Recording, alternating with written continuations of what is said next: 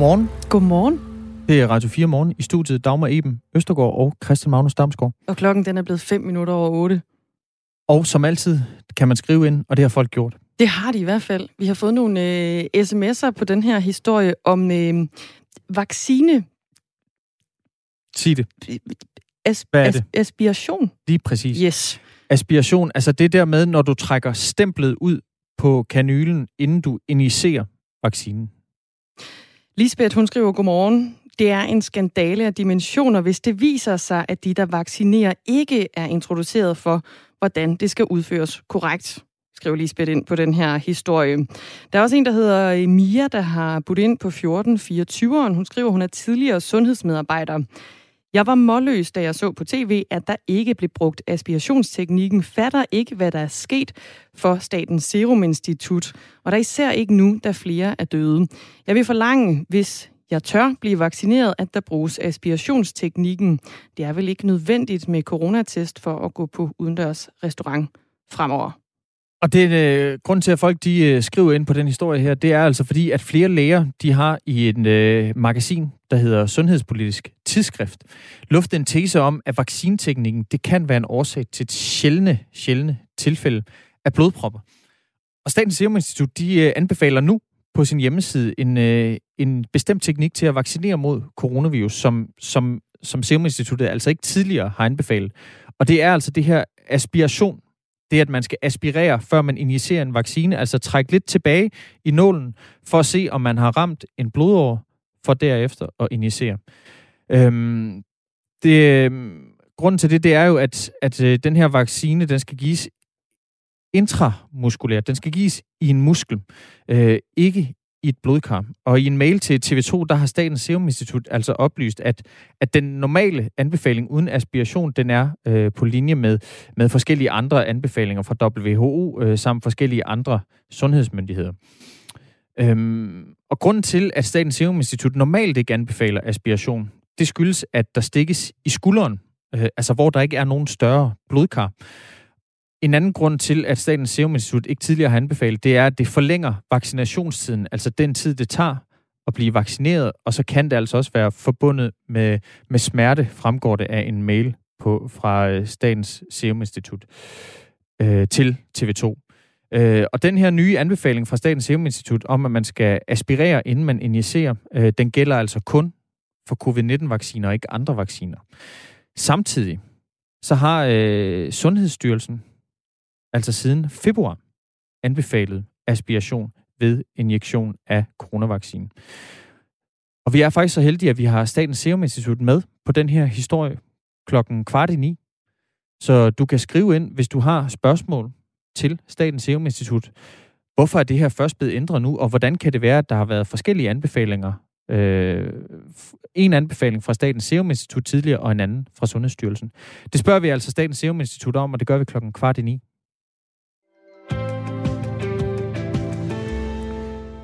Sent i går aftes, der præsenterede et flertal i Folketinget en langsigtet genåbningsplan, som altså løber fra den 6. april, det vil sige tirsdagen efter anden påskedag, og til og med maj. Det betyder blandt andet, at elever i øh, 5. Til 8. klasse og på ungdoms- og voksenuddannelser kan vende tilbage i skole hver anden uge efter påskeferien. Fra den øh, 6. April, der åbner også de liberale erhverv, så du kan igen blive klippet eller tatoveret, så fremt at du øh, bærer mundbind og øh, har et coronapas med, der viser, at du enten er testet negativ, blevet vaccineret eller har haft og overstået en infektion. Og vi kan lige hurtigt svare på en sms fra en lytter, som nemlig spørger, hvor gammel må den her negative test være? Der er en, der har spurgt om det på 1424'erne, og det er altså 72 timer gammel. En, som er mere end 72 timer gammel, det er vores øh, politiske reporter her på Radio 4, Peter Sindbæk. Godmorgen. Godmorgen. Den her genåbningsplan, den har jo været undervejs i et stykke tid, øh, og meninger om den mange. Hvem, øh, hvem kan være mest tilfreds? Altså, det er jo en aftale, som alle partier, bortset fra Nye Borgerlige, er med i.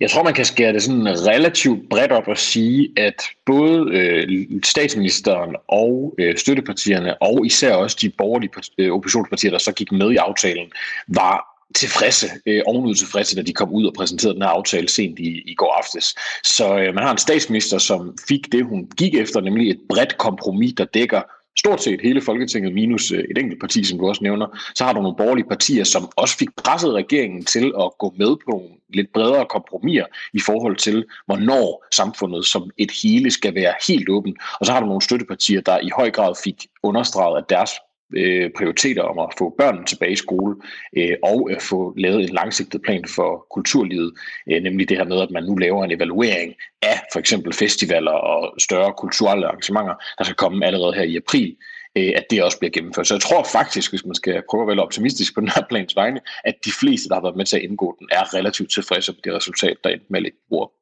Altså udover skoler og liberale erhverv, så åbner resten af samfundet også sådan gradvist øh, frem, øh, frem til mig. Øh, nummer to i køen, altså det, som åbner efter, øh, det som ikke kommer med nu her den, den 6. april, men altså i næste ombæring den øh, senere, på, senere i april måned, det er de store indkøbscenter, udendørsservering og også indendørs idræt for børn. Og så fra starten af maj, så må vi altså begynde at spise og drikke indendørs, altså på restauranter, derhjemme må man godt. Øh, ligesom voksne også må få pulsen op med, med tag over hovedet, altså til, til indendørs idræt. Og så til allersidst, når alle over 50, som gerne vil have vaccinen, har fået den, så genåbner samfundet altså sådan øh, mere eller mindre helt. Der vil dog stadig være øh, restriktioner i forhold til større arrangementer, øh, som, hvor, hvor der er en øget risiko for, for superspredte begivenheder. Inden de her øh, forhandlinger, Peter Sindbæk, der, der sagde Venstres formand Jakob Ellemann Jensen, at han ønskede en, en åbning af Danmark øh, efter alle over 50 år er blevet tilbudt vaccinen. Og der har jo i løbet af hele den her coronaperiode været kritik fra Folketingets partier af regeringens insisteren på at styre Danmark gennem krisen, uden at rådføre sig nok med de andre partier. Kan han være tilfreds, Jakob Ellemann Jensen? Det vil jeg sige, at han kan både øh, Venstre som parti, men også øh, meget, hvad kan man sige, meget indflydelsesrige organisationer i dansk erhvervsliv, blandt andet den dansk industri, havde været ude inden øh, for, for noget tid siden og, og præsentere den her plan om, at lige så snart, at alle danskere over 50 år er blevet vaccineret eller har fået tilbudt vaccinen, at så skulle samfundet som et hele rent faktisk være stort set åbent. Og det er regeringen jo gået med til. Altså, øh, nu handler det om, at man skal have en vaccineplan til at blive rullet ordentligt ud, og vi skal bare have flere vacciner, og dermed kan den her plan jo se ud til eventuelt også at blive speedet op, øh, hvis, øh, hvis, øh, hvis man skal prøve igen at være lidt optimistisk. Så det er i høj grad lykkedes øh, de borgerlige partier, især Venstre og Konservativ, at påvirke regeringens hvad kan man sige, overordnede mål for, hvornår hele samfundet er åbent igen. Det har været vigtigt, det sagde øh, jeg Jacob Ellemann Jensen også selv efter øh, planen præsenteret i går på pressemødet, at det er vigtigt at give folk et, øh, et håb, altså der skal være et lys for enden af tunnelen. Og det, det gør man ved at gå ud og komme med så bred en udmelding om, at lige så snart, og det kan vi jo så alle sammen sidde og se, vi kan jo se de tal, der kommer hver eneste dag, hvor mange procent af den danske befolkning har fået første stik og andet stik. Det tal, det bliver, det bliver forhåbentlig ved med at stige, og det, bliver også, det kommer også til at stige hurtigere, end vi lige regner med her i løbet af april, hvor vi får flere vaccineleverancer. Så det er noget, der skal være med til at løfte humøret en lille smule eller meget øh, ude, øh, både blandt danskerne, men også i dansk erhvervsliv. Så det er lykkedes at påvirke, regeringen, påvirke regeringens kurs ganske betragteligt ved at få Mette Frederiksen til at acceptere det her overordnede mål. Men, men hvor er det i den her aftale, at man ligesom kan se, at der står Venstre? Jamen, det er jo i høj grad øh, målet om, at, at vi kan sige, at der er fuld genåbning efter, øh, efter alle over 50 har fået øh, vaccinen. Det var en konkret plan, Venstre havde med til at fremlægge godt nok i tandem med den plan, der også kom fra Dansk Industri. Og det er noget, som de borgerlige partier over en bred kamp har presset på for, nemlig at man skulle give danskerne en, en hvad kan man sige, et, et mål at stræbe efter noget, øh, en, en større, mere forkromet plan, hvor man kunne sige, efter de og de datoer med de og de smittetal og det og det, de og de indlæggelsestal, så kunne vi åbne det og det i samfundet. Og der er det jo i hvert fald lykkedes at et, give et helt overordnet mål, og så også få øh, regeringen med på at åbne i måske et tempo, som øh, i forhold til regeringens tidligere udmeldinger og Mette Frederiksens det her forsigtighedsprincip, måske virker, øh, går lidt længere, end, end man kunne have forventet. Nu taler du om, øh, Peter Sindbæk, altså politisk reporter her på, på Radio 4, det er, en, det er en bred aftale. Den dækker dog ikke hele Folketinget. Nye Borgerlige, de er nemlig ikke med. Øh, de var utilfredse øh, med, med den her idé om coronapasset og dets betydning for, hvorvidt man kan få adgang til forskellige dele af, af samfundet. Hvad, hvad har det for, øh, for betydning, øh, hvis nogen, øh, at Nye Borgerlige ikke er med i den her aftale? Ikke den store betydning. Altså det, er, det var et vigtigt mål for, øh, for regeringen, at vi fik en bred aftale, og nu skal man sige, Nye Borgerlige står rigtig godt i meningsmålingerne lige nu, og jeg kan ikke afvise det, altså, det her, at de ikke er med i den her aftale, giver dem nogle øh, gode, øh, nogle gode slag ind i en borgerlig dynamik. Men altså, det er vigtigt at sige, at de kun har, de har kun fire mandater i Folketinget lige nu, så det er jo et, et meget, meget, meget stort flertal af Folketingets partier øh, og mandaterne i Folketinget, der står bag den her aftale. Det man kan sige, det er jo, at Nye Borgerlige gik jo ind i de her forhandlinger med et, hvad kan man sige, de vil gerne vende diskussionen omkring øh, coronagenåbning om, altså at sige, at vi skal diskutere, hvad der kan blive lukket, øh, hvad der kan blive ved med at være lukket, og, e- og ellers skal alt være åbent. Altså de, de vil gerne have en relativt mere liberal tilgang til, hvordan samfundet skal nedlukkes under coronakrisen. Og der kan man jo ikke afvise, at de nu som det eneste parti kan stå uden for sådan en aftale og pege på, at øh, de altså vil være gået langt længere end øh, nogle af de andre partier. Og der er jo ganske vist også et segment af det danske samfund, som er meget utilfredse med øh, nedlukningen, og som er ved at være godt og, øh, godt og grundigt trætte af at have lukket deres virksomhed for eksempel. Og det kan jo være, at det kan spille lidt ind på, at man bliver et attraktivt øh, bud på et parti, man kan stemme på, hvis, øh, hvis man som de eneste står og har, øh, og har det perspektiv på, på den aftale, der er landet. Og det her coronapas, øh, det skal altså vise, om borgeren er færdigvaccineret, har været smittet eller er testet negativ for corona inden for de sidste 72 timer. I første omgang, der vil appen Min Sundhed altså fungere som sådan et forsimplet coronapas, og senere så forventer man så at designe en, en app, som altså bliver lanceret til netop det her formål. Øh, og coronapasset, det bliver formentlig et emne, som vi kommer til at diskutere i, i fremtiden. Skal vi tolke det her som om, at det kun er nyborgerlige, der ikke vil være med til et coronapas, eller, eller har nogle af de, de andre partier slugt nogle kameler her? Det, at coronapasset skal bruges i så, vid, øh, i så vidt omfang i forhold til blandt andet de liberale erhverv, altså frisørerne, og hvis du skal tage tatovører og så videre, også når du skal ud og spise på et tidspunkt, det var ikke, det er ikke en idé, der er vokset i blandt andre, øh, altså Venstre, Konservative eller Dansk Folkeparti's have. Det var noget, regeringen øh, og øh, støttepartierne stod meget stærkt på i forhandlingerne, og det er, det er altså, man kan sige, et, et kompromis. Altså der, der var øh, en regering, der sagde, at vi kan godt gå med til at gå længere, end vi egentlig havde tænkt os, men så kræver vi simpelthen bare, at det her coronapas også som, altså det er jo ikke blevet færdigudviklet nu, du siger også her, at det vil være min sundhed, der skal bruges øh, til at starte med, og der skal der komme en mere, øh, hvad kan man sige, tunet øh, udgave senere. Og det, er altså, det, det, det skal spille en meget mere aktiv rolle i, i genåbningen, end hvad for eksempel øh, nogle af de borgerlige partier havde, øh, havde tænkt. Og der er jo, det er jo også en etisk, på en eller anden måde en sjov politisk diskussion om, hvor, hvor meget udelukker man folk fra forskellige ting, hvis man skal gå rundt og have det her pas. Er det, er det sådan over, kan, stemmer det overens med vores, vores måde at tænke på et, øh, et frit samfund på? Og det er jo i hvert fald der, der ligger en ideologisk politisk diskussion. Men det er en kamel, der er blevet slugt fra de borgerlige partier, at det skal bruges at det, i genåbningen i, i det omfang, det altså skal. Peter Sindbæk, tak fordi du er med. Selv tak. Altså politisk reporter her på, på Radio 4. Og vi kan jo lige nævne om den her app, Min Sundhed, øh, som jo altså er, skal agere midlertidigt coronapas, øh, indtil en app er færdigudviklet. Øh, der er simpelthen øh, rigtig lang ventetid, hvis man vil ind på den app lige nu. Det står der i hvert fald, når man øh, åbner appen, og i talende stund er der altså et eller andet sted mellem 7 og 10 minutters øh, kø, og der er mere end øh, 11.000 mennesker, der, er, der venter her. Og det kan jo blive et problem, hvis man ikke har fået øh, gjort bugt med den her ventetid. Altså, det er jo træls at stå ude foran en øh, frisør og vente 7-10 minutter på at kunne fremvise en, en negativ coronatest, inden man, man kan komme ind og blive klippet. Så kommer man for sent til sin frisørtid. Enten det, eller så forsinker man alle dem, der ligesom er i, efter i, i køen. 19 minutter over 8.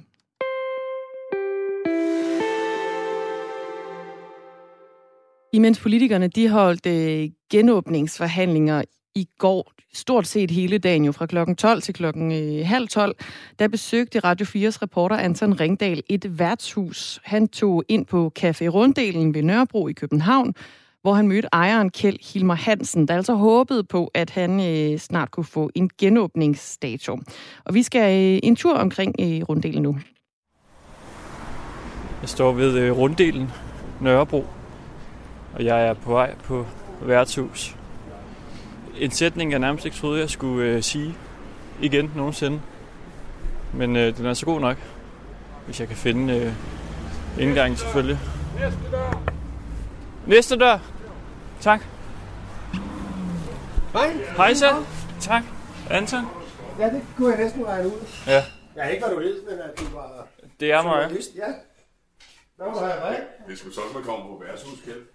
Jeg er ved at være journalist. Ja, og ja. bare komme med mikrofonen. Det skal man ikke andet sted. Er det en god, øh, godt smuthul? Ja. Hej med dig. Hej med dig. Jeg er på vej ud. Jeg var inde, så jeg kan ikke være der. Vil du have kaffe, eller øl, eller vand, eller sodavand, eller... Jamen, øh, det skal da næsten være en øl, nu når vi er på øh, Det værtshus. skal der være. De er bare ikke kolde. De er ikke kolde. Nej, alle køleskab er lukket. Tag en øh, limtøjsbåter. Øh, Den, øh, den øh, tager jeg. Du kan godt have en limosport. Ja. Tak for det. Vil du ikke prøve at give mig en lille rundvisning her Jo. af dit øh, sted? Vi kommer ind i, uh, i, i vindfanget. Der har vi uh, en traditionel uh, lang bar på venstre side med, med vores fadelsanlæg og vores uh, spiritusflasker.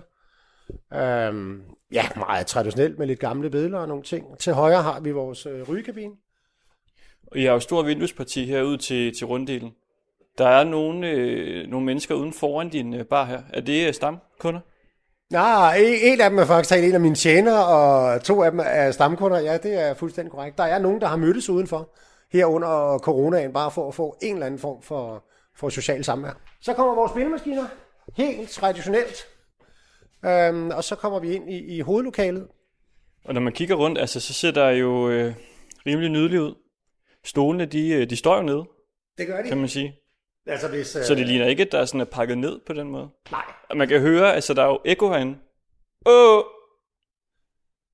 desværre. det er et tomt værtshus. Ja, altså jeg vil sige, at, at, at hvis de finder ud af øh, det her berømte møde, de startede kl. 12 i dag, øh, at, at vi kan åbne om et kvarter, jamen så åbner jeg om et kvarter.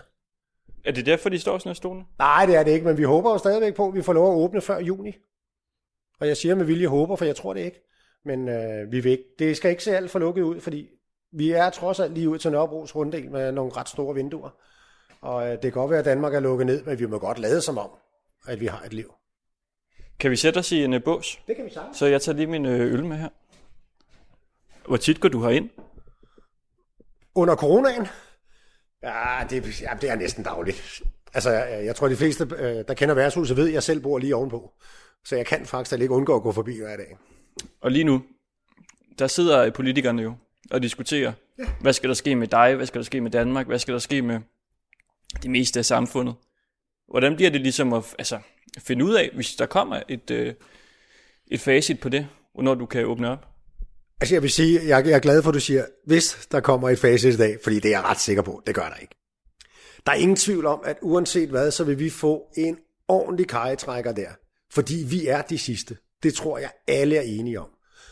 Det kan godt være, at vi skal være de sidste. Det har jeg ikke forstand på. Men jeg vil godt have datoen. Øhm, Jeg tror, værtshusene, at vi, øhm, vi vil få en skuffelse, men så har vi, og det er det meget positive, så har vi en dato at arbejde hen imod. Og hvordan har uvidsheden været? Altså, at du ikke har haft nogen øh, dato?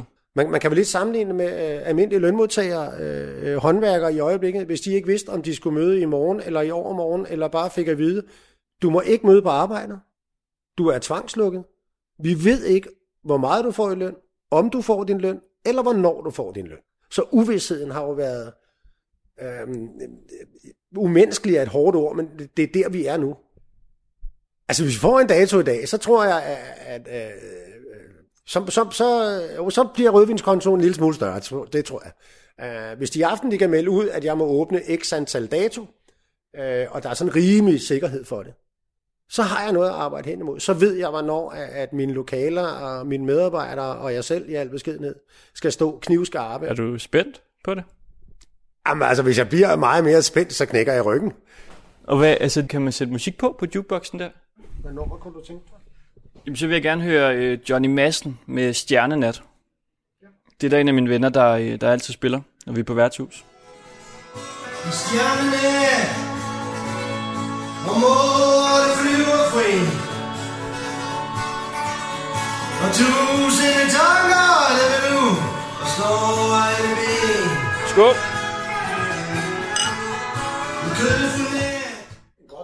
Fantastisk. Ja, det kendte jeg faktisk ikke. Den kendte du ikke? Nej. Den skal du til at spille hernede. Ja, det er fandme et godt nummer. Jeg tror, at øh, vi må sande, at det kan tage lang tid, før der kommer øh, altså en form for resultat ud af det møde der. Uh, men der er ingen tvivl om, at det her kommer til at trække ud. Jamen, så siger jeg tak, fordi jeg måtte øh, komme ned og tale med dig. Du er altid velkommen, også når vi er åbne. Så vil jeg komme og spille mere godt musik for Det er dig. jeg glad for. Ja. Tak for det. Velkommen. Og jeg tror lige, jeg vil prøve at gå hen til nogle af de øh, stamkunder, som sidder uden foran værtshuset. Hvad, hvad hedder du? Øh, jeg hedder Julie. Hvorfor sidder I her? For at kunne have en samtale med hinanden, og for at kunne... Ja. Så når I så sidder her uden foran, er det så på en eller anden måde lidt ligesom at være på værtshus? Altså jeg ved godt, det ikke er det samme, men giver det sådan lidt, lidt det samme følelse, eller hvad? Nej, det gør det aldrig, for det er, nu kan det koldt, ikke? møder man nogle kendte ansigter, ikke? Altså, nogen man altid har siddet og smilt til, og lige spørger... Det er også lidt et, et værtshus. Altså, det, det er jo lidt ligesom en familie, ikke? Altså, det er lidt ligesom øh, et sted, hvor man mødes, og hvor man lige kan koble af fra hverdagens stress og arbejde og alt de således, ikke? Hvad er det betydet for jer, at øh, værtshuset her har været lukket? Det har været hårdt på den anden måde. Når det har været koldt. Men kan man ikke bare sidde derhjemme så og drikke Nej, det er ikke det samme, det er ikke det samme. Det skal ude. det er vigtigt. Hvordan kan det være? Men sådan vil det altid være, hvor, hvor det, det, det, det, det er vigtigt en samme måde. Man kommer ud og blandt andre og sidde hjemme. Ellers så bliver du... Vi bliver tosset. Ja.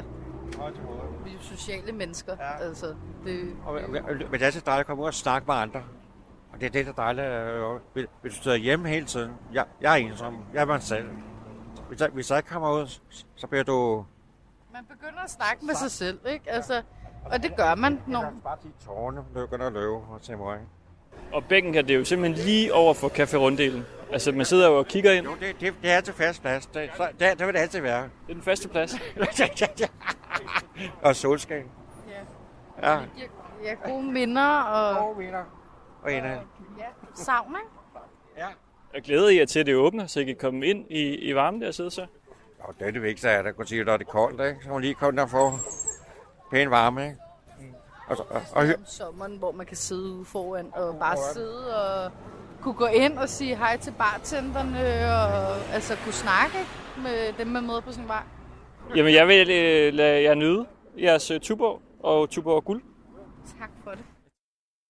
Ja, det var altså øh, Anton Ringdal, Radio 4's reporter, der besøgte Kjeld Hilmar Hansen, der ejer værtshuset Café Runddelen ved øh, Nørrebro i, øh, i København, som altså havde nogle forhåbninger, men, øh, men heller ikke, ja, måske ikke de helt store, øh, store forhåbninger.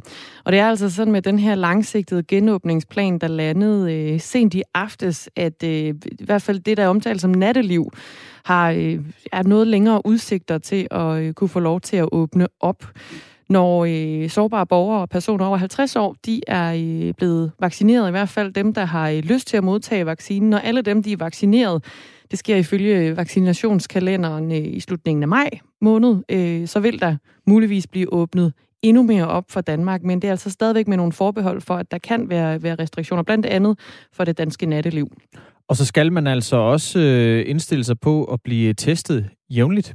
I hvert fald indtil man kan blive vaccineret. Der er jo blandt andet øh, skal, eller der skal indføres et, et coronapas, som ligesom skal give adgang til øh, forskellige dele af de liberale erhverv. For eksempel, at man kan komme til frisøren, at man kan komme til tatovøren, massøren, og hvad har vi ellers derinde på, på øren? Men, øh, og det har altså også fået en del øh, lyttere til at skrive ind. Der er blandt andet en lytter, der har skrevet, stik den sundhedsapp, skråt op. Det er kort og konkret. Kort og kontant også. Også det. Øhm, og det er netop den her Min Sundhed, den skal altså fungere som midlertidigt øh, coronapas, indtil en endelig app er færdigudviklet. Og den skal blandt andet dokumentere, at man for eksempel er blevet testet, eller at man øh, har overstået en corona-infektion. Og øh, der er en, der hedder Paul, der skriver, at en coronapasset kan printes. Nul ventetid. Vi snakkede nemlig øh, for ikke så længe siden om, at der er en, øh, en del ventetid. Der er 11.000, der sidder i kø til, øh, til den her app Min Sundhed, som altså bliver det, bliver det midlertidige coronapas til den, til den rigtige app, den ligesom er, øh, er landet. Og så er der også en øh, lytter, der har skrevet ind, Ny Borgerlige har lige fået sig et nyt medlem. Fuck vaccinepas.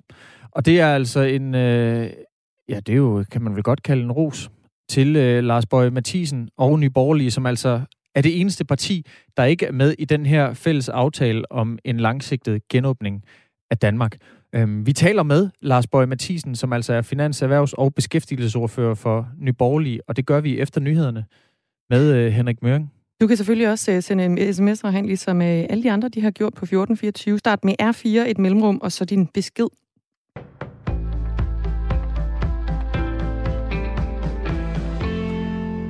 Genåbningen er godt nyt for økonomien. Sent i aftes kunne politikerne efter flere måneders nedlukning præsentere en aftale for den gradvise genåbning af landet. Aftalen betyder, at en række liberale serviceerhverv kan få lov til at genåbne efter påske. Det koster ca. 600 millioner om måneden at have dem lukket. Siger Louise Akkerstrøm Hansen, privatøkonom i Danske Bank. Så, så der kommer der helt sikkert et løft og gradvist med, med store centre, med restauranter øh, og kulturlivet, så, øh, så er der ingen tvivl om, at det, det er godt nyt for dansk økonomi, at den nu igen kan få lov til at åbne op. Mens frisørerne for eksempel igen kan få kunder i stolen, må de mindre indkøbscentre vente yderligere en uge, før de kan genåbne. De store indkøbscentre og stormagasiner må vente til den 21. april, hvor også udendørsservering på restauranter ventes at genåbne. 6. maj forventes der igen at blive åbnet for indendørsservering på caféerne, ligesom spillesteder og biografer kan genåbne. De fleste restriktioner vil blive ophævet, når alle over 50 år er vaccineret. Det ventes at ske i slutningen af maj måned. Det siger statsminister Mette Frederiksen om den langsigtede genåbningsplan, som blev aftalt i går. Vi har nu en bred politisk plan, der giver danskerne mere af hverdagen tilbage. Men forudsætningen for, at den plan kommer til at holde, det er, at vi alle sammen, hver for sig og til sammen, bliver ved med at gøre alt, hvad vi kan for at holde smitten ned lidt tid endnu. Dermed kan borgerne nu se en ende på hovedparten af restriktionerne. Venstres formand, Jakob Ellemann Jensen, glæder sig over, at der nu bliver sat datoer på, en, på de vigtige dele af genåbningen. Vi havde gerne set en tidligere åbning af mange ting, men primært for at få et perspektiv. Alt i alt, så har vi haft nogle forskellige synspunkter på det her, men vi får en plan, og vi får et perspektiv, og vi har noget, hvor vi kan slå op i og se, på et tidspunkt, så bliver det også min tur. Den store forårsåbning kræver dog, at vaccinerne bliver leveret i det forventede tempo. Samtidig skal smittetallene udvikle sig som forventet. Større arrangementer inden for kultur og idræt må fortsat vente på en genåbning. Som en del af den nye genåbningsplan nedsætter aftalepartierne en ekspertgruppe, der i midten af april skal komme med anbefalinger til, hvordan større arrangementer kan afholdes forsvarligt. Dele af idrætten er dog en del af den kommende fastlagte genåbning. Som udgangspunkt åbnes der for indendørs idræt i organiseret regi for børn og unge under 18 år den 21. april. Den 6. maj åbnes der som udgangspunkt for indendørs idræt for voksne over 18 år. Resterende idræts-, fritids- og foreningsaktiviteter genåbnes efter planen den 21. maj. Det er altså fortsat uklart, hvornår og hvordan man igen kan komme på stadion og se fodboldkampe eller til koncerter og festivaler. Hjælpepakkerne forlænges i den gradvise genåbning de kommende måneder. De vil nu gælde til og med 30. juni 2021. Regeringen vil indkalde til forhandlinger med aftalepartierne og arbejdsmarkedets parter om udmyndningen. Efter juni skal hjælpepakkerne skræddersys på en anden måde, som først skal aftales. I dag går israelerne til valg, og igen ligner det en folkeafstemning om premierminister Benjamin Netanyahu. Israels længst siddende premierminister håber, at hans rolle i landets vaccineudrulning kan vinde ham endnu en periode. Israel er det land i verden, der er længst fremme med udrulningen, og dertil er en stor genåbning af landet inden valget. En igangværende retssag kaster dog skygger over Netanyahu, der er anklaget for korruption. Premierministeren har nægtet sig skyldig i anklagerne. Overvejende tørt og mest skyde 5-10 grader og svag til frisk vind omkring vest.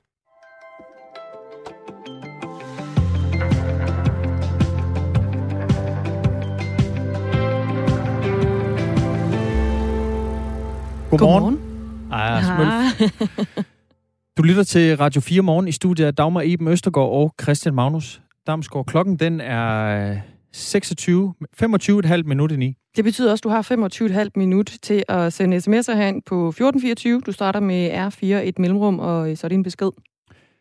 Lars Bøje Mathisen, du er finans-, erhvervs- og beskæftigelsesordfører for Nyborgerlige. Godmorgen. Godmorgen, og sundhedsordfører også. Og sundhedsordfører også? Ja, jeg, jeg, jeg, jeg, har- jeg, har- jeg har lært en lang række andre ordførerskaber, men, men lige i det her tilfælde er det ret vigtigt, fordi jeg har siddet i den her covid-19-følgegruppe og sidder i epidemiudvalget, så jeg har fulgt med øh, på ind- og siderne i den, de sidste års tid. Ikke? Det er modtaget, Lars Bøge, og hermed korrigeret. Øhm, jeg starter lige et lidt andet sted end det, vi skal tale om. Vi skal jo tale lidt om jeres øh, modstand af øh, coronapasset, som jo også var grund til, at I forlod forhandlingerne i, i går aftes. Men jeg starter lige på Twitter. Øh, Peter Skåb, han øh, lavede jo en, øh, han lavede sådan et billede, øh, hvor der stod genåbning nu. Et billede af et Danmarkskort, hvor der stod genåbning nu. Og så skrev han, at det var uansvarligt af Nye Borgerlige at forlade forhandlingerne. Og til det, der skrev du, se Pumba, en socialist, der må du aldrig gå hen. Jeg spiller lige et, øh, et, et lydklip for dig her, øh, Lars Bøge. Det, som sollyset rammer. Hvad med det sted, hvor der er skygge? Det er uden for vores grænser. Der må du aldrig gå hen, Simba. Lars Bøge Mathisen, du er jo fejlciteret Løvernes Konge. Ah, synes du det? Jeg synes, det er den ramte det lige i øjet. Altså, det er sådan en klassisk omgang Christiansborg.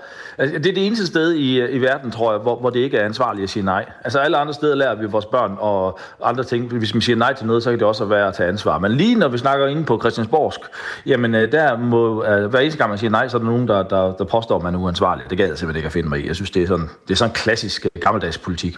Ja, fordi stats, statsministeren nu stiller sig jo frem, øh, efter at man har landet en aftale og, og takket øh, partierne, men ikke jer, fordi I havde jo øh, forladt forhandlingerne. Hvad er det ved det her coronapas, som du øh, og Nye Borgerlige ikke kan være med på? Jamen, øh, der er flere elementer i det. Øh, for det første, så er det sådan en absurd øh, socialdemokratisk samfundskontrakt, hvor vi skal til at, at bevise, at vi er raske øh, hele tiden for at være en del af samfundet. Øh, og, og det mener vi er fuldstændig uden for, for proportioner. Øh, og, og så er det unødvendigt. Øh, nu er det jo, du skal vise, at du er rask øh, og tage den her test, når du skal til frisør og, og på restauranter og alt muligt andet. Og det er fuldstændig øh, unødvendigt, fordi at vi er, tæt på at, at have vaccineret. Øh, vi, vi har stort set vaccineret risikogrupperne, og en uge efter øh, de åbner her den 6. april, jamen så vil vi have vaccineret øh, ned til 65. Og det er det, som sundhedsmyndighederne de siger, at når man har vaccineret dem og givet dem første stik, jamen så er den hårde belastning, dem som bliver meget syge af det her, dem som kommer på øh, sygehus på hospital, de er stort set uden øh, for risikogruppen. Så det er også øh, ganske unødvendigt, og så skal man jo ikke pålægge danskerne sådan et massivt indgreb, synes jeg, i deres øh, dag. Man skal huske på, nu siger de godt nok, at, at børn er fritaget, men det passer simpelthen ikke, fordi at det er kun børn under 15, der vil være undtaget for det her. Så det er faktisk også vores børn, vi siger nu, at, at hvis de skal være en del af samfundet, så skal de tvinges til at testes, og det vil vi simpelthen ikke være med til. Ja, børn fra 15 og op. Ja, men det ja. er jo også, vi, indtil videre, så er man jo barn, indtil man er 18, ikke? Øhm, du nævner her, at øh, altså den, fra den 1. april, der går man i gang med at vaccinere borgere fra 65 til 74 år. Nej, nej, jeg sagde, man, man, øh, jeg sagde, at de vil åbne fra den 6. Øh, 6. april. Ugen efter den 5. Øh, uge 15, der går man i gang med at give første stik til, øh, til dem, der er 65 i, i gruppen der. Mm. Og, og de vacciner, og de vacciner, som jeg mener skal være fuldstændig frivillige, de er øh, sikret, fordi det går igennem Pfizer, så der er ikke noget med den AstraZeneca, hvis den bliver udsat, som har betydning for det her. Det er først for de senere leverancer, øh, så det kan have betydning, hvis man ikke starter op igen omkring det. Så ja, det kan man sagtens. Men hvad er den negative konsekvens ved at, at lade danskerne teste, sådan så vi sikrer, at smitten ikke spreder sig, og sådan så vi også kan lukke ned der, hvor øh, man faktisk, øh, faktisk øh, erkender, at smitten øh, spreder sig? Altså det er jo øh, en forudsætning for det, det er jo, at man bliver, bliver testet. Ja, men jeg, jeg har ikke noget mod, at man lukker ned der, hvor hvis der, hvis der er en, en massiv samfundssmitte. Det kunne man have, øh, have, have gjort langt billigere, end hvad det her øh, te- testning gør. Det kunne man gjort ved at, at indføre spildevand og kigge på spildevand. Det gør man i andre lande. Øh, I stedet for de her massive massetestning, så kigger man simpelthen på spildevandsprøverne. Det er langt billigere og langt mere effektivt. Så kan man se, hvis der er ved at blomstre en samfundssmitte op i, øh, helt ned på, på, en, på en bydel eller noget andet, så kan man så vælge at lukke det ned, øh, for eksempel via den norske model på skolerne, hvor man så lukker de, de skoler ned og alt muligt andet. Er det langt Men mere det... effektivt at teste spildevand, end at teste personer? Jamen, du får svarene, du får svarene hurtigere, og du kan se dem på, på, på langt mere samfundsmæssigt. Når du gør det her på personer, så ved du jo ikke, hvor den person har været, øh, om, om det er det her område, der er et problem, eller hvis du tager, hvis, nu, hvis jeg øh, nu bor i, i Aarhus, og jeg så bliver klippet i København, og jeg bliver testet positiv i København, jamen bliver min smitte så registreret i København, hvor jeg har været, eller bliver den registreret over i Aarhus, hvor jeg bor? Så der er sådan nogle rent problematikker, og så er det jo også det grundlæggende med det her, det, det er en her lyntest, som man sætter op, man, vil, man skal basere hele det her system på, den er jo nærmest vis ubrugelig naturligt. Altså den har en følsomhed, det vil sige, den det er på 50 procent. Det vil sige, at halvdelen, øh, som, som har det, fanger den ikke. Og så har den en, en, en usikkerhed øh, med falsk positiv, som gør, at når du tester 100.000, så vil der bonge statistisk set 500 ud, som vil være falsk positive, som vil blive registreret, som om de har corona, men altså ikke har det. Og det er jo en massiv en, øh, bekymring, som det har. Det har vi set ude på efterskolerne, hvor en lang række af de her unge, for de er jo de første, som har, har, har sat det her i gang. Og der kan man se, at mange af dem her, de bliver testet positivt, bliver sendt hjem, så tager de den, den normale PCR-test, så finder de ud af, at nej, det har vi ikke alligevel, og så skal de tilbage igen. Øh, og vi skal jo lige huske på, sidste forår, det åbnede vi op, øh, uden at have vacciner, uden at have masse tester, uden de her restriktioner, og det gik ganske, ganske fint. Der arbejdes jo også på en øh, europæisk løsning øh, med de her øh, coronapas, sådan så øh, turister blandt andet kan rejse frit i Europa. Altså er I imod, øh, Lars Bøge Mathisen, er I imod coronapasset sådan i alle dets former, eller er det mere det her altså interne brug i Danmark, som I ikke vil have, at der skal være krav om sådan et, et coronapas til? Nej, det er det, det er det interne. Altså, vi, for os der bliver det rent principielt, vi vil ikke bestemme, hvad det er for nogle øh, regler, som andre lande har, for at, øhm, at man kan komme ind på deres territorium. Så hvis der, hvis der er nogle lande, øh, for eksempel Tyskland, Spanien eller noget andet, som, som har krav om, at man skal have sådan en coronatest, så synes vi, det er ganske fint, at, at man hjælper på at stille det til rådighed, så man kan få det stempel, så man kan rejse derud. Det vil vi ikke blande os i. Vi vil heller ikke have, at andre lande skal blande sig i, hvilke regler vi har i Danmark. Så, så det, det har vi ikke noget imod på den måde. Hmm. Der er jo en... Øh, der er også i, i aftalen her, der ligger jo også sådan en, en solnedgangsklausul. Altså man har besluttet sig for, at den her, det her krav om coronapas og så videre, det er noget, man skal tale sammen om øh, i aftalepartierne. I er jo ikke en del af aftalen, Lars Bøge Mathisen, så I kommer jo heller ikke til at kunne være med til at påvirke regeringen og aftalepartierne til for eksempel at udfase det her coronapas. Nej, men ved du hvad, hvis, hvis man kigger på, hvordan regeringen har kørt, så er der jo ikke rigtig nogen af de her aftalepartier, som har haft noget, som, som helst skulle have sagt. Det her, det, den her køreplan er blevet lige præcis som regeringen gerne vil have den. Og hvis der er noget, vi ved, og hvis der er noget, vi ser, det er, når man først har givet øh, Øh, regeringen de her magtbeføjelser, de her kontrolredskaber, de her overvågningsredskaber omkring overfor befolkningen, jamen så giver de dem ikke frivilligt fra sig igen. Så jeg frygter, at det, det kommer vi til at køre. Der står jo også direkte i aftalen, at ja, det kan godt være, at man, man, man, man, man ikke vil bruge massetestning til at opspore det, fordi man har så lidt smitte, og det er jo også et andet problem. Når vi har så lidt smitte, som vi har i samfundet, så bliver de her test altså nærmest ubrugelige. Øh, og der siger man, så vil man, man, man, man føre det videre, øh, bare som kontrol og ekstra sikkerhed. Og så kommer vi frem til et efterår igen, og så lukker man ned igen, og så bliver det her til en til en, en, en fast del af det, som man skal, at man hele tiden skal vise den her coronatest for at blive en del af samfundet. Og, og vi frygter altså, at det er en, en glidbane, for hvor stopper det her? Så, øh, så kan det være, at man kommer til, når vi så kommer tæt på vinteren, så finder vi ud af, at det var faktisk ret praktisk, det her ved at hele tiden teste folk, at de skulle bevise, at de var raske. Mm. Jamen hvad nu, hvis vi også sætter influenza derind på? Vi har jo næsten stort set undgået dødsfald med influenza i år. Så kan det være, at man også vi er smart. Jamen så må folk også lige bevise, at de har fået et influenza-vaccine. Og derfor frygter vi simpelthen, det Grunden til, det ikke er nødvendigt, det er jo fordi, at der er, der er jo allerede en vis opbygget immunitet i befolkningen mod influenza. Altså, det, det, Jamen, det, man kan jo ikke rigtig sammenligne de to sygdomme.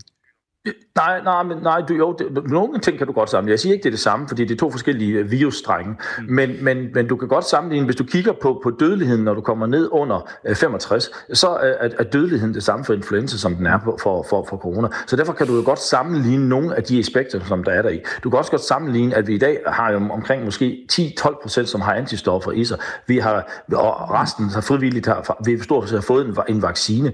Og, og det er også sådan, som vi kommer til at håndtere corona, når vi kommer nogle 3-4-5 år, så vil dem, der er i risikogruppen, fordi det her, det går aldrig væk, skal vi huske på. Så vi, vi kommer jo til at skulle, der vil være folk, der kommer til at have en coronavaccine år efter år efter år efter år. Mm. Og på den måde, så, så, så vil det jo være sådan, at, at når vi kommer væk af det her hysteri, så vil det være nogen, der, der får den, og så vil der være andre vælge, der ikke har fået den.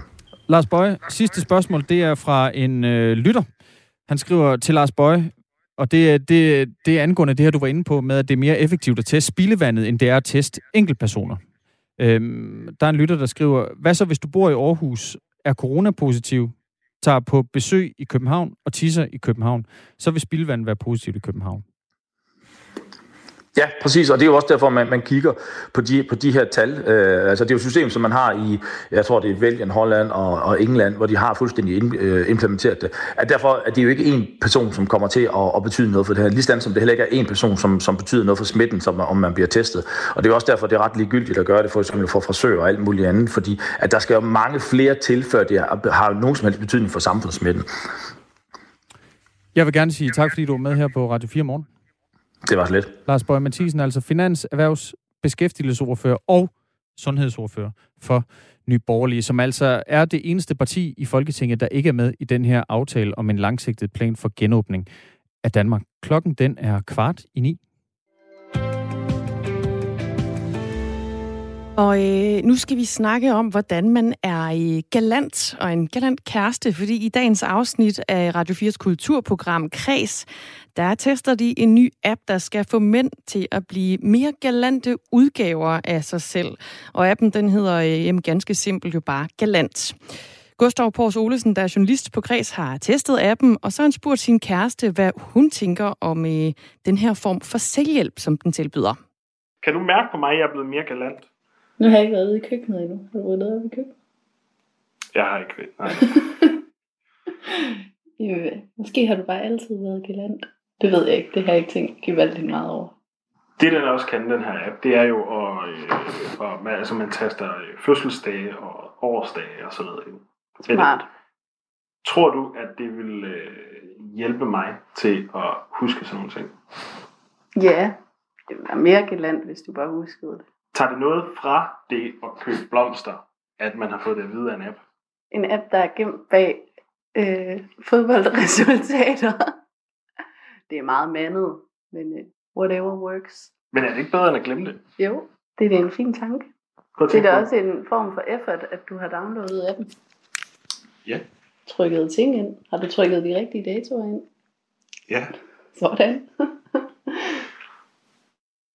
Jeg ved ikke, om du fik A for effort, Gustav Pors Olsen. Nu er du med her i, øh, i studiet. studiet. Velkommen til. Tak skal du have. Den her øh, app, vil du ikke lige prøve at sætte et på på, hvad, hvad er det lige for en app? Jamen, det er jo en app, der er, øh, der er lavet med henblik på, at, øh, at mænd skal blive mere galante. Øh, og så ordet galant er jo, er jo sådan et, et, et vidt begreb, men, men det er ligesom lavet med henblik på, at man ligesom skal en gang imellem bare lige huske at gøre de der ting for, for ens parforhold, som, øh, som lige kan hjælpe det lidt på vej. Det kunne være lige at sætte tid af til at, at, at give den der massage en aften, eller hente børnene efter, øh, efter, efter skole for lige at give de der ekstra timer til ens partner, eller som jeg prøvede med, med min kæreste lige at, at købe en buket blomster. Eller rydde op i køkkenet, det var hun i hvert fald spændt på. ja, det fik jeg så, det fik jeg så ikke lige gjort. Men, altså, men det er de der små ting, øh, som ligesom sådan skal, skal hjælpe et parforhold sådan på vej. Og øh, så får man sådan nogle notifikationer, kan jeg forstå? Ja, som opfordrer til at lave de her små øh, gestusser, kan vi sige, i hverdagen. Ja, lige præcis, fordi øh, en, en ting er bare at hente den her app, men så kunne den jo ligesom godt gå, gå i gemmebogen, men, men den kommer med sådan nogle små øh, push-beskeder øh, en gang imellem, og det der så er, er sådan, jeg ved ikke om det er øh, decideret smart, men øh, der er indbygget i appen, at de her pushbeskeder er skjult som enten nyheder eller som fodboldresultater. Ja. Så hvis du sidder i sofaen med din kæreste, så kommer den bare lige og siger øh, øh, øh, bla eller bla, og så øh, opdager hun ligesom ikke, at det er, husk at købe blomster til din kæreste i morgen. Øh, men så er det ligesom skjult som, som en eller anden nyhed, eller, eller som et fodboldresultat. Ah, det er snedigt. Det, nu hørte vi din kæreste Emilie her i et, øh, i et klip, og det lyder ikke 100% som om hun synes, at du er blevet øh, meget mere galant. Hvordan synes du, det er gået?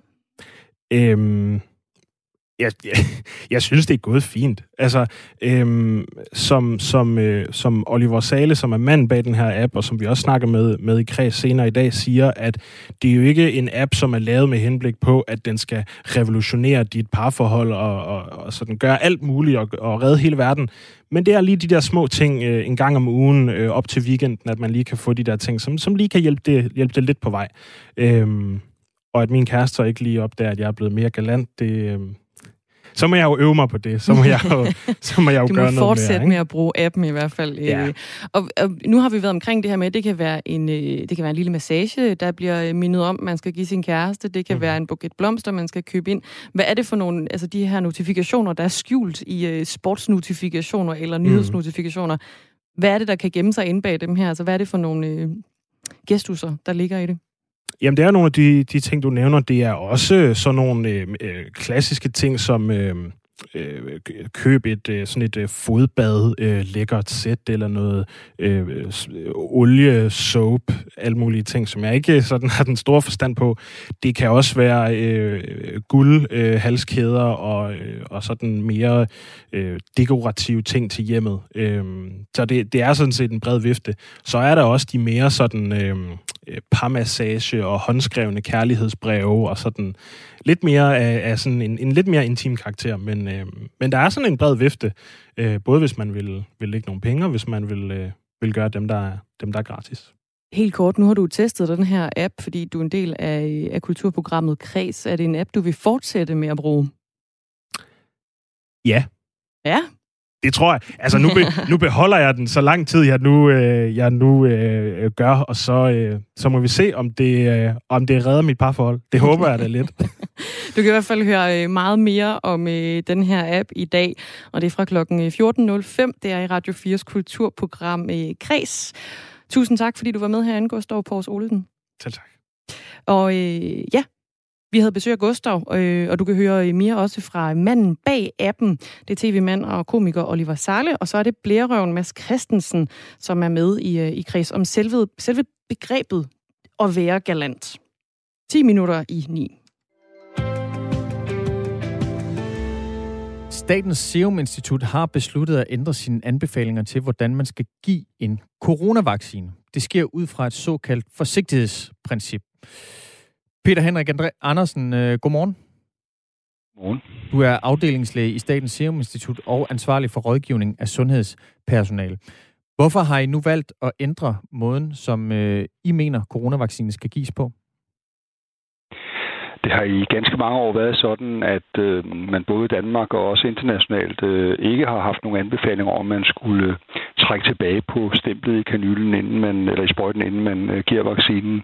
Og det er begrundet i, at øh, de steder, man normalt giver børnevacciner og andre vacciner, altså enten i, i lårets yderside eller op i skulderen, der er ikke nogen større blodkar, så der er ikke nogen risiko for, at man kan komme til at sprøjte vaccinen ind i et blodkar. Øhm, nu må man så sige her, at øh, der er jo tale om, øh, dels er der tale om nye vacciner, vi ikke har, har brugt før, og så er der så rejst det her signal om, at øh, der kan være sjældne, alvorlige, måske øh, bivirkninger, som knytter sig særligt til den her vaccine fra AstraZeneca. Og så har det så været rejst i forbindelse med det, om det kunne være, at der var en mekanisme, hvor man sjældent kunne komme til at alligevel give vaccinen helt eller delvis ind i et blodkar. Og ud fra sådan et, et overordnet forsigtighedsprincip, så synes vi, det er rigtigt i den situation, at øh, at øh, ændre anbefaling for de her vacciner og sige, at vi anbefaler det normalt ikke, men i den her særlige situation, der øh, synes vi, at det giver fornuft. Men... som en ekstra sikkerhedsforanstaltning at trække øh, stemplet tilbage i øh, kanylen let, inden man, inden man indsprøjter vaccinen. Ikke? Men hvorfor det her særlige forsigtighedsprincip nu? Det har vel altid været sådan, at en, at en vaccine skal gives øh, intramuskulært og ikke direkte i, i en blodår. Det har man jo, altså coronavaccine eller ej, det har, man jo, det har jo aldrig været meningen. Så hvorfor nu? Fordi der er rejst et signal om, at der måske kan være en sammenhæng mellem øh, den øh, måde, man giver vaccinerne på, øh, og at øh, der så er sjældne tilfælde af alvorlige komplikationer. Så det er for at, øh, at øh, kan man sige, være på den sikre side øh, i en situation, hvor vi har nye vacciner, øh, og hvor der øh, kan være mekanismer, som vi ikke tidligere har kendt omkring øh, vacciners øh, reaktioner i kroppen. Øh, så det er sådan set øh, det er for at, øh, at tage det forsigtighedsprincip i den her situation. Mm. Sundhedsstyrelsen, de har jo øh, sådan øh, før jeg anbefalet, at man trækker stemplet tilbage, øh, inden man øh, injicerer vaccinen. Men Statens Serum Institut har ikke gjort det, altså jer. Hvorfor har der været den øh, uenighed mellem øh, Statens Serum Institut og Sundhedsstyrelsen i forhold til, hvordan en coronavaccine skal gives? Som jeg sagde indledningsvis, ikke, så, så har det øh, i, i ganske mange år været internationalt anerkendt, at man ikke skal trække tilbage på øh, en øh, vaccine, før man, man giver den. Og det er jo også noget, som Sundhedsstyrelsen anerkender i et brev, de har sendt ud til regionerne i går, hvor de præciserer, at man her konkret med øh, coronavaccinerne skal sikre, at man øh, trækker lidt tilbage på stemplet, men at man i øvrigt ikke normalt, når man giver andre vacciner, skal gøre det. Så det er sådan set øh, fuldstændig på linje med det, som Serum har anbefalet hele tiden. Mm. Overlæge og professor på, på Rigshospitalet, Niels Højby, han har tidligere været ude at sige til, til BT, at der, citat, Hvis der kommer blod frem, skal man stikke nålen ind et andet sted, ellers kan vaccinen øh, trænge ind i blodkarrene og ende i hjertet eller lungerne. Det kan i værste fald give en så voldsom inflammatorisk reaktion, at det kan give flere små blodpropper i blandt andet lungerne, som det er, vi har set. Og her der omtaler Nils Niels Højby altså, øh, altså de tilfælde af, af blodpropper, som man stadig er ved at undersøge, hvorvidt har noget at gøre med, med vaccinen. Når I nu ændrer jeres praksis, Peter Henrik Andersen, altså er det så fordi I mener, der er grund til at tro, at der kan være en sammenhæng mellem blodpropper og måden, som man hidtil har givet den her vaccine på? Nej, det er der stadig ikke nogen øh, kan man sige, data, der understøtter. Det er en, en, en hypotese eller en teori. Og så kan man sige, at i den her situation, øh, der øh, har vi så valgt at, øh, at tage det forsigtighedsprincip ind, der, der så ligger i, at, øh, at indtil det er nærmere afklaret, om der kunne være en, øh, en sammenhæng, så, så, så anbefaler vi altså, at man trækker tilbage på stemplet. Man kan jo så også sige omkring det, at øh, hvis det var knyttet til øh, den måde, man giver vaccinerne på, så vil man jo forvente som udgangspunkt, at der også vil opstå øh, øh risiko for det ved de andre vacciner. Indtil videre har det jo kun været øh, ved det ene af de tre godkendte vacciner, hvor man har observeret de her sjældne alvorlige bivirkninger. Der er rigtig mange øh, lyttere, der har skrevet ind på den her øh, historie. Øh, Lisbeth, hun skriver blandt andet, det er en skandale af dimensioner, hvis det viser sig, at de, der vaccinerer, ikke er introduceret i, hvordan det skal udføres korrekt. Der er en anden lytter, der også skriver, under min uddannelse til socioassistent lærte jeg altid at trække stemplet tilbage, skriver Web. Og så er der Nina, øh, hun er dyrlæge, tror jeg. Hun øh, skriver, en hver dyrlæge ved, at man skal aspirere, altså trække stemplet tilbage, når man vaccinerer i en muskel. Er det her ny viden, Peter Henrik Andersen, afdelingslæge i Statens Serum Institut? Nej, og det er også rigtigt, at øh, hvis man går mange år tilbage, så har det nok været en generel anbefaling, at man gjorde det. Men kan man sige, øh, i ganske mange år har det ikke været nogen anbefaling, hverken fra øh, Serum i Danmark eller fra en del andre internationale sundhedsmyndigheder herunder WHO, de engelske sundhedsmyndigheder, de amerikanske sundhedsmyndigheder, alle de øh, nordiske lande, de anbefaler øh, ensrettet, altså eller på samme måde, at man ikke normalt skal øh, øh, trække stemplet tilbage, inden man indsprøjter en vaccine, i de steder, hvor man normalt gør det, altså i skulderen eller i lårets yderside, som man bruger til øh, vaccination af spædbørn. Men hvordan kan det være, altså øh, socioassistenterne lærer at aspirere, dyrlægerne lærer at aspirere, men når vi skal øh, sprøjte en, en ny, øh, sådan for, en, forholdsvis ny vaccine, kan vi i hvert fald godt sige, det er, ind, ind i folk på, på en måde, som vi aldrig har gjort før, jamen, så skal man ikke aspirere. Nej, altså jeg kan jo ikke svare på, hvorfor de har lært det, men jeg kan bare sige, at det ikke normalt er hverken Serum eller Sundhedsstyrelsens anbefaling, at man skal gøre det det er en særlig situation, vi er i i øjeblikket, og det er derfor, der, der er tale om et, øh, et særligt forsigtighedsprincip, som, som gælder. Hvorfor er det, at øh, Sundhedsstyrelsen halvanden måned før jeg går ud og anbefaler, at man aspirerer? Ja, det synes jeg, du skal spørge Sundhedsstyrelsen om. Okay, så lad mig spørge på en anden måde. Hvordan kan det være, at I halvanden måned efter Sundhedsstyrelsen har anbefalet det her, nu også går ud og anbefaler, at man skal aspirere? Jamen, det skyldes jo, som jeg har sagt tidligere, ikke, at, øh, at det ikke normalt er en anbefaling, og at det er på baggrund af de signaler, der er rejst, at der muligvis kunne være en sammenhæng med øh, øh, forkert øh, øh, eller sjælden deponering af vaccinen ind i et blodkar, og så de her mulige reaktioner. Det skal man jo så også sige, at det er jo heller ikke afklaret, hvorvidt der rent faktisk er en sammenhæng mellem de øh, mm. sjældne tilfælde af, af særlige blodpropper og så en gift af vaccinen. Det er jo stadigvæk noget, der undersøges, og EMA har jo også udtalt, at de overordnede mener, at vaccinen er sikker og anbefaler dens brug. Hvis det nu altså er... det, det europæiske lægemiddelagentur EMA, ja. Mm. Hvis det nu viser sig, at der for rent faktisk er en sammenhæng mellem måden, man giver vaccinen på, og så øh, altså alvorlige bivirkninger, så kan du også godt tyde på, at man øh, potentielt skulle undersøge måden, man giver øh, vacciner på, altså alle andre vacciner, Altså at man også kunne anbefale, at man aspirerede, altså trak stemplet tilbage der? Altså, vi må vente og se, hvad, hvad, hvad, der, hvad der dukker frem med ny viden. Men indtil videre er der ikke nogen konkrete data, der, der understøtter, at, øh, at der er et øh, konkret problem. Det er, som sagt, en og alene baseret på en, et, et forsigtighedsprincip i den her situation. Øh, så, så der er slet ikke noget, der understøtter det rent øh, fagligt indtil videre. Peter Henrik Andersen, uh, tusind tak, fordi du uh, fandt tid til at være med uh, her på Radio 4 morgen. Velbekomme. Altså afdelingslæge i Statens Serum Institut og ansvarlig for rådgivning af sundhedspersonale. Og gætter jeg på en meget travl mand i disse coronatider. Klokken den er et minut i ni. Vi kan lige nå et øh, smut omkring sms'en her til slut. Vi havde jo Lars Bøge Mathisen med fra Nye Borgerlige, og man må sige, det bliver spændende at se, hvordan meningsmålingerne de kommer til at se ud i øh, de kommende uger. Øh, fordi der er altså rigtig mange meninger om øh, Nye Borgerliges udmeldinger, eller i hvert fald udmelding af den her langsigtede genåbningsplan, som de ikke er en del af, øh, som kom ud i går. Tænk, at vi skulle nå så langt, at Lars Bøge Mathisen fra Nye Borgerlige er den eneste fornuftige politiker i denne debat, som er imod dette vanvidsregime. Der er en, der skriver tak til Lars. Det er Claus, der gør det. Og så har vi også øh, fået en sms fra Paul. Han skriver, jeg stemmer ikke på Nye Borgerlige mere. Og så har vi fået en sms her også fra Daniel, der skriver, goddag, er ikke normal støtte af NB, men de har haft gode holdninger under covid-19. Vi ender i kontrolstat. Lars har gode argumenter, skriver øh, Daniel herind. Og med de sms'er, der er det blevet slut på